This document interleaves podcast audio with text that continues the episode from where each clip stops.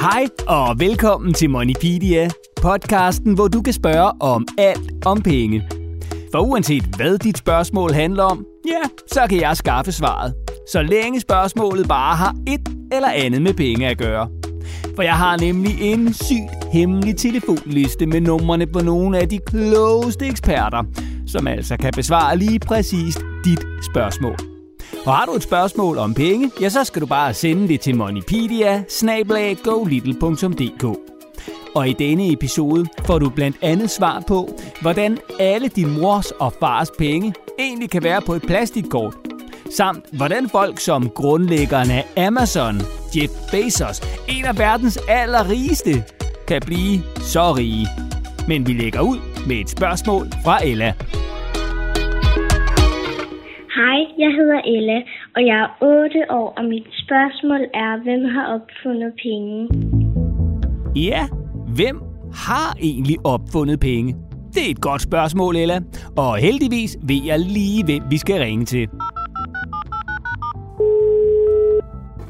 Jeg hedder Line Bjerg, og jeg er syvogfyrre år gammel, og jeg arbejder på Nationalmuseet, hvor jeg arbejder med skatte. Jeg arbejder med alle de mønter, der bliver fundet ude på markerne, og som kommer herind på Nationalmuseet. Og jeg sidder i en afdeling, hvor vi arbejder med mønter og med pengesedler og alle mulige andre spændende former for penge, som man har brugt i hele verden. Så er der nogen, der ved noget om mønter og sedler, og i særdeleshed gamle mønter og sedler, ja, så er det altså Line fra Nationalmuseet. Og når Line ikke lige nærstuderer gamle penge, ja, så drømmer hun om at bruge sine egne penge på noget helt særligt. Det kunne være rigtig spændende at spare op, sådan så at man med tiden kunne købe sig et lille hus ude på landet, hvor man kan have et par får, og man kunne have en lille hund. Det vil være lidt sjovere at have ude på landet, tænker jeg. Så et lille hus på landet med får og hunde, ja, det lyder også virkelig hyggeligt. Men inden Line drømmer sig helt væk i landidylen, ja, så skal vi lige have svar på Ellas spørgsmål, nemlig hvem der har opfundet penge. Hvem der har opfundet penge er sådan set et rigtig godt spørgsmål. Der hvor man kan sige, at man første gang sådan ser det, vi kender som penge i dag, altså hvor det er ædelmetaller. Det er tilbage for to tusind seks hundrede år siden i et område, der hedder Lydien. Der er i floderne, der kan man være heldig at finde noget, der hedder elektrum. Og elektrum, det er flodguld, altså det vil sige guld, der er meget hvidt. Og det fandt man ud af, at man kunne lave penge ud af på den måde, at man samlede guldet sammen og smeltede det sammen til klumper, som man vidste var meget vejede. Og så for at kunne vise, at det her det var officielt, så stemplede man dem med et lille mærke. Og det kunne være et billede, for eksempel af en løve. Så det er faktisk de første sådan rigtige penge, man har. Men nu gik Ellas spørgsmål jo på, hvem der har opfundet pengene. Altså, om der for eksempel er en bestemt mand eller kvinde, der står bag opfindelsen af penge. Men til det kan pengeeksperten helt kort svare nej. Man kan ikke sige, at der er en bestemt person, som sådan har opfundet det. Man kan sige, at det kommer på det her tidspunkt omkring to tusind seks hundrede år siden. Så fik vi det på plads. Der er altså ikke en bestemt person, der har opfundet penge. Vi ved bare, at de første mønter så dagens lys for sådan cirka to tusind år siden i Lydien, som var et gammelt rige, der ligger der, hvor Tyrkiet ligger i dag. Men hvad så med pengesedlerne? Hvem fandt på dem? De første sedler som sådan blev opfundet i Kina, og de gjorde det ud for kreditbeviser, så det vil sige, at det var så det samme som en seddel, hvor der stod, jeg skylder dig så og så mange penge. Hvis man skal være sådan lidt teknisk, så må man sige, at det ikke er rigtige pengesedler. Så hvis man skal op og have rigtige pengesedler, så skal vi faktisk rigtig langt op i tid. Så skal man helt op til seksten enogtres, hvor de første pengesedler i verden bliver lavet i Sverige. Så de allerførste sedler var altså ikke øh, rigtige pengesedler. Det var nærmere sådan en lille slags note, hvor man kunne skrive, hvis man skyldte penge. Først mange år senere, i Sverige, fandt man på de rigtige pengesedler.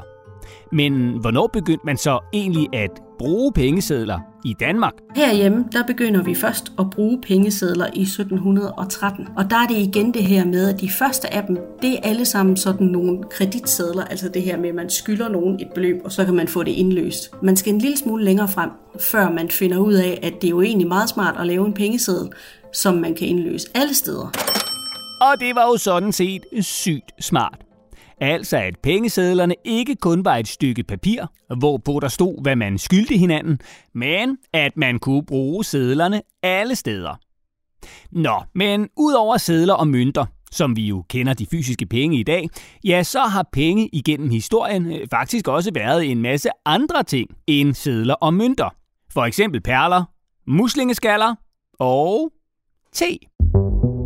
Man har brugt mange forskellige ting igennem historien som penge. Man har for eksempel brugt muslingeskaller, man har brugt perler. Det har været et helt accepteret betalingsmiddel. Man har brugt spyd nogle steder i verden. Og man har brugt, i Kina brugte man for eksempel i en periode også te-penge. Det vil sige, at man pressede nogle store blokke af tørret te sammen, og så var det faktisk penge. Så penge kan se ud på rigtig, rigtig mange måder. Det er bare et spørgsmål om, hvad vi bliver enige om, der er penge. Sådan. Tak for svaret, Line. Og tak for spørgsmålet, Ella. Og med det første spørgsmål besvaret, hopper vi fluks videre til det næste, der kommer fra Pauline. Hej, jeg hedder Pauline, og jeg er tolv år gammel, og jeg gad bare gerne vide, hvordan folk som ham, der er Amazon, kan blive så rig, fordi at det er ret uretfærdigt, at andre folk er rigtig rige, mens der er andre folk, der ikke er særlig rige. Og selvom jeg ved så meget, at ham, der ejer internetgiganten Amazon, hedder Jeff Bezos, ja, så ved jeg desværre ikke, hvordan han er blevet så rig, som han er. Men gid jeg gjorde, for så havde jeg klart gjort det samme som ham, og lige nu ligget på en sandstrand under palmerne med en drink i hånden, og ikke siddet hjemme i regnvåde Danmark. Nå, men heldigvis ved jeg, hvem vi kan ringe til, som kan hjælpe os med svaret. Nemlig en mand, der bor i U S A. Mit navn er Kenneth Bested, jeg er niogfyrre år gammel.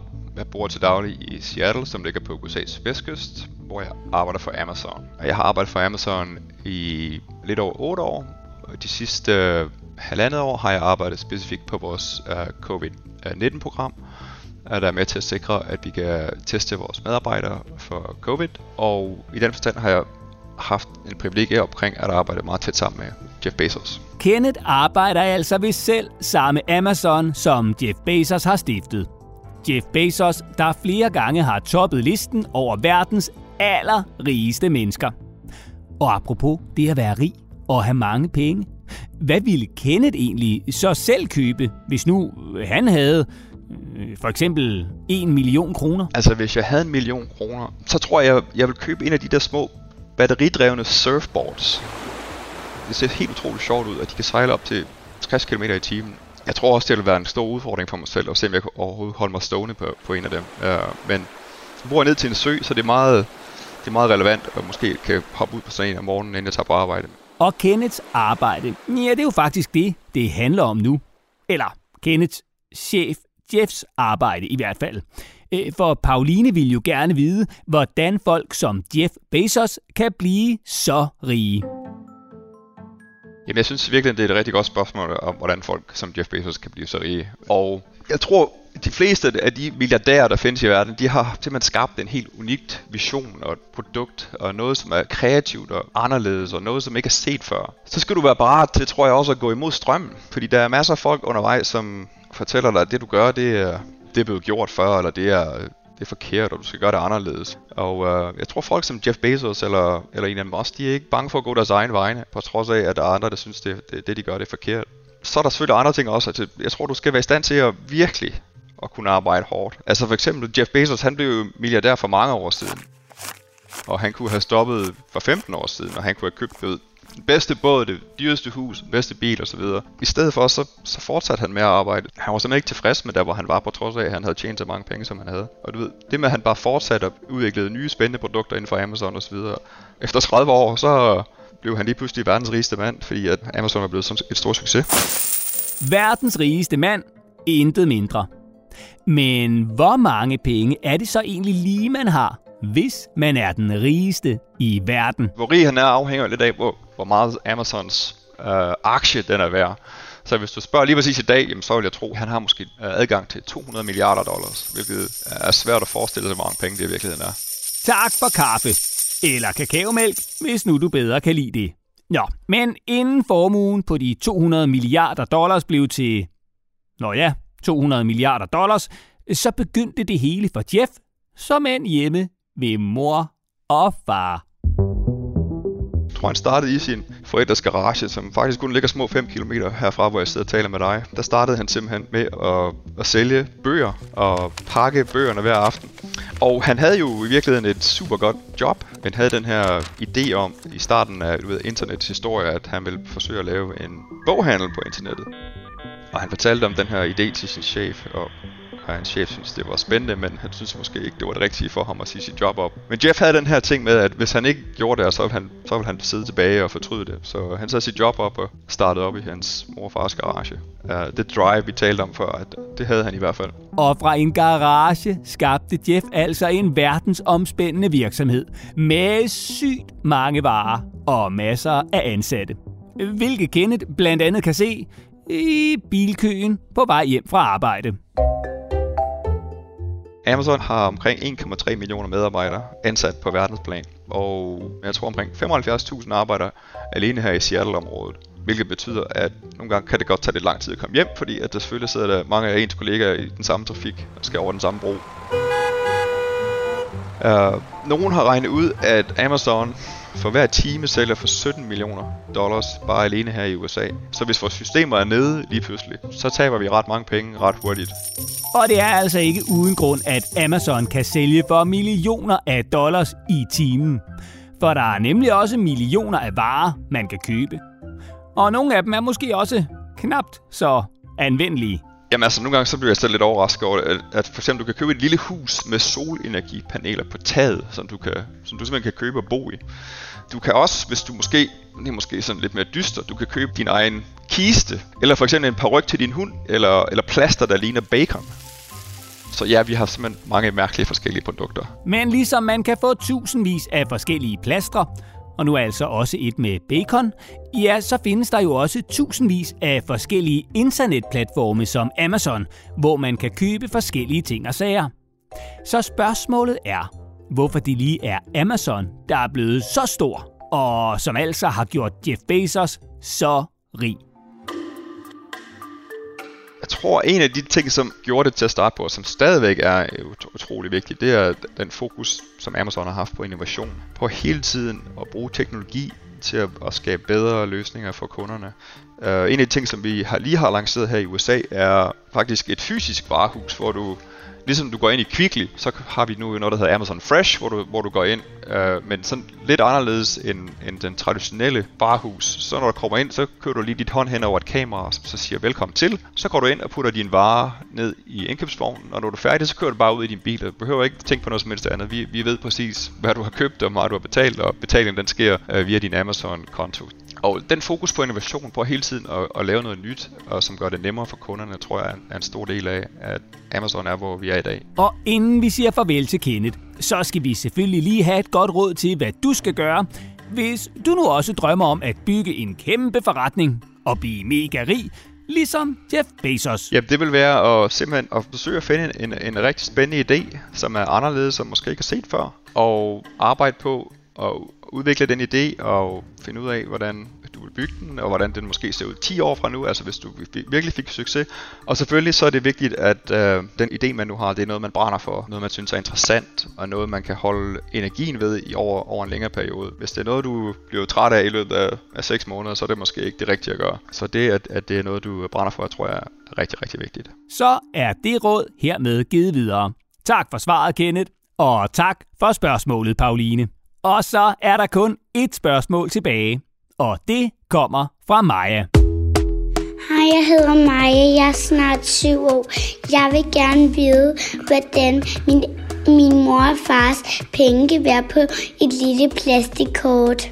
Godt spørgsmål, Maja. Og selvom jeg har et plastikkort med penge på i min pung, ja, så ved jeg altså ikke helt, hvordan pengene ligesom kan være på kortet. Men jeg kender til gengæld en, der ved det.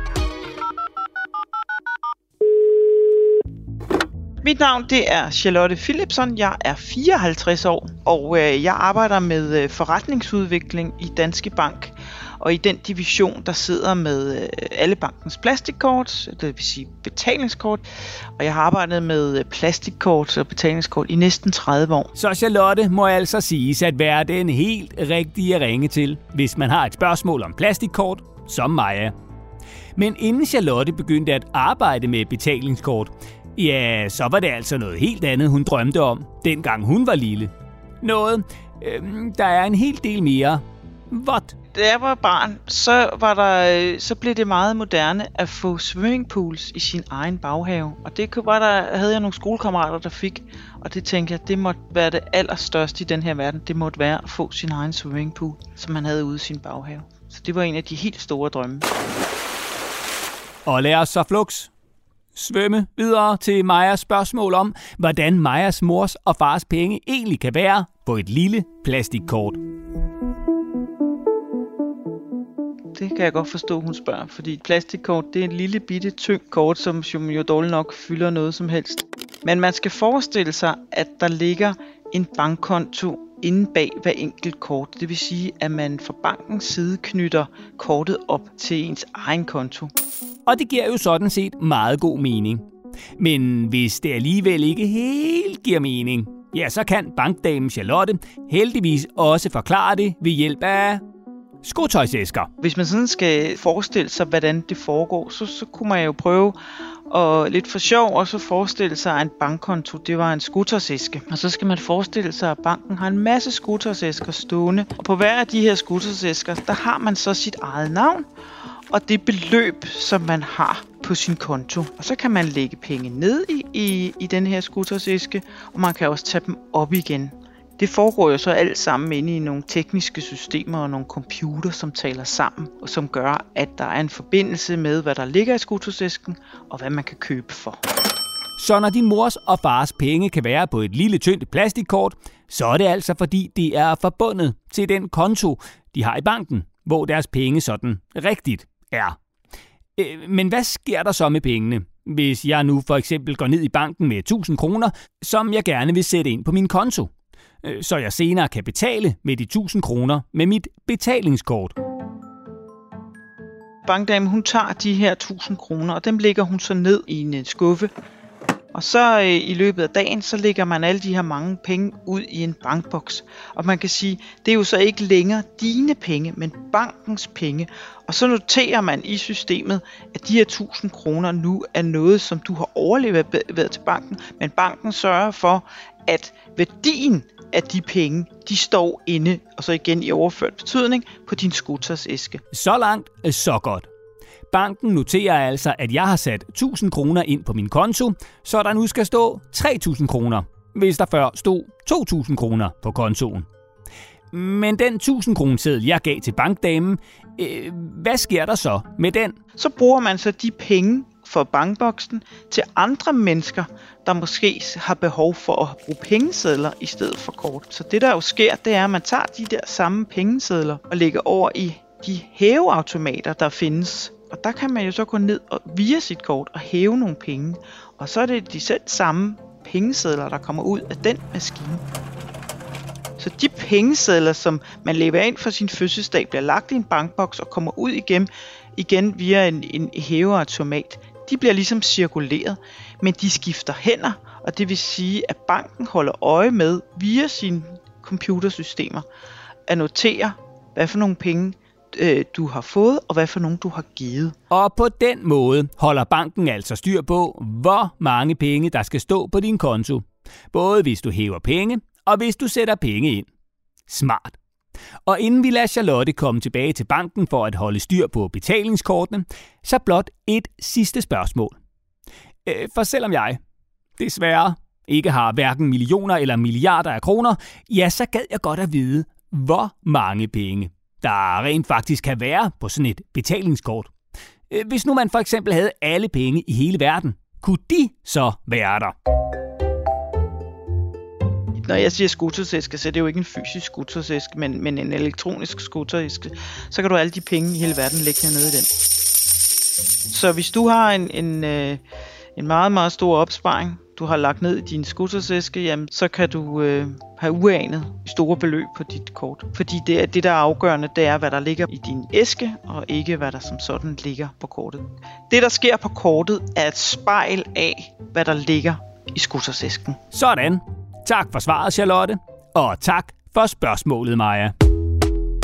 Og sådan kom vi igennem alle tre spørgsmål i denne episode af Moneypedia. Og har du også et spørgsmål om penge, du gerne vil have de kloge eksperter svar på, så send det en mail til moneypedia bindestreg golittle punktum d k. Så kan det være, at det er dit spørgsmål, vi besvarer her i podcasten. Og hvis du kan lide podcasten, ja, så husk at subscribe i din podcast-app og skriv meget gerne en anmeldelse. Så er du nemlig med til at udbrede Moneypedia til endnu flere. Tak, fordi du lyttede med. Podcasten er produceret af Go Little for Pengeskyen, Danske Banks familieunivers.